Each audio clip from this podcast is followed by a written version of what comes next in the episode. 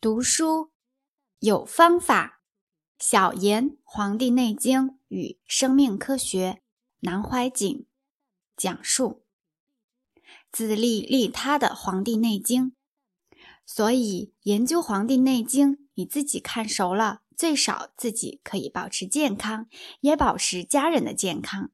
我们回过头来看，这个里头说的蛮多的，归纳起来仍是道家的观念。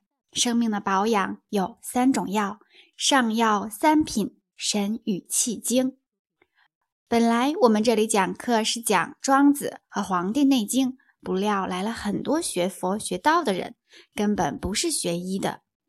他们到这里来听课是听着好玩的，这也是很有趣的变相。中国道家讲的精气神，等于佛家所讲的心意识，神就是心。气就是意，经就是识，只是名称不同罢了。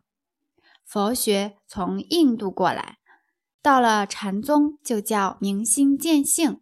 明心见性要靠守神念气、修经来的，戒律是守这个经。所以中国文化的三家合起来是一个。佛家叫做明心见性成佛，道家叫做修心炼性。儒家叫做存心养性，所有文化都是对生命的探讨，只是研究方向不同，表达方式不同而已。讲到这里，有个比方，我讲话没有次序乱来，不过也是有次序的。刚才讲到医学制度发展到今天的医院，我说医院啊、学校啊分科太细，出了毛病，这个我讲了几十年。有个人讲笑话说，吃饭时假牙掉了，赶快到医院挂号。牙齿滑进喉咙，不是牙科了，到喉科去。喉科一检查到胃了，要去看肠胃科。胃科一检查已经到肠子了，要去看肠科。肠科一看不得了，已经到直肠肛门口了，那就要到肛门科看了。肛门科一看，你肛门有个牙齿，还是到牙科去吧。这就说明，现在科学的分类越分得细，越变成这样。所以这次难得因缘来讲这本书，也许这样可以让大家回转过来看这本书，里头的宝贝太多了，要仔细的读才好。我告诉你们读书的方法：这一篇读不懂，很烦，你就翻过去读下一篇，下一篇又不懂，再看下面。忽然后面懂了，再回来看前面都懂了。我的读书方法就是这样。读书有方法，还有我的读书方法：佛经跟那个黄的摆在一起，然后政治学跟武侠小说摆在一起。所以我看书是乱七八糟的，看对了连续不断的下去，久看又不怕脑筋坏了。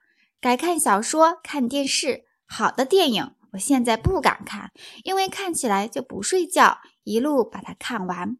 看书也是这样，不喜欢中断，因此就要换脑筋，回过头来再看佛经，那个思想就进去了。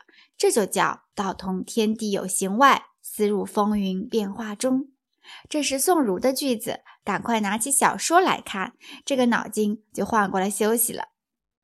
你研究科学时，脑神经太深入了，就拿个轻松的东西看一看，哈哈一笑，脑筋休息了，换过来了。这是我读书的方法，都是密宗哦。我把秘诀传给你们了。我的意思是要你们研究学问，不要怕困难，所以思想不要专门在一个地方，就照我的办法，桌子上乱七八糟的，什么都有，都看。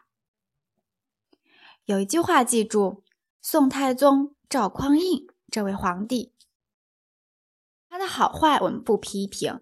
历史上记载有一点我很佩服，他在军旅打仗二十年，后面二十匹马带着的都是书，一边骑马一边手里没有离开过书本。所以历史上对文人最尊重的一代是宋朝。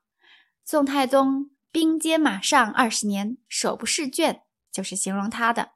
所以他讲了一句名言，四个字：开卷有益。任何一本书，不要说正式的读，翻一翻都有利益，叫开卷有益。人到卡拉 OK 一定会扭一下、唱一下，打开书本就会看一下。冒充也在读书了，开卷有益也有好处。这是我今天所要对你们讲的。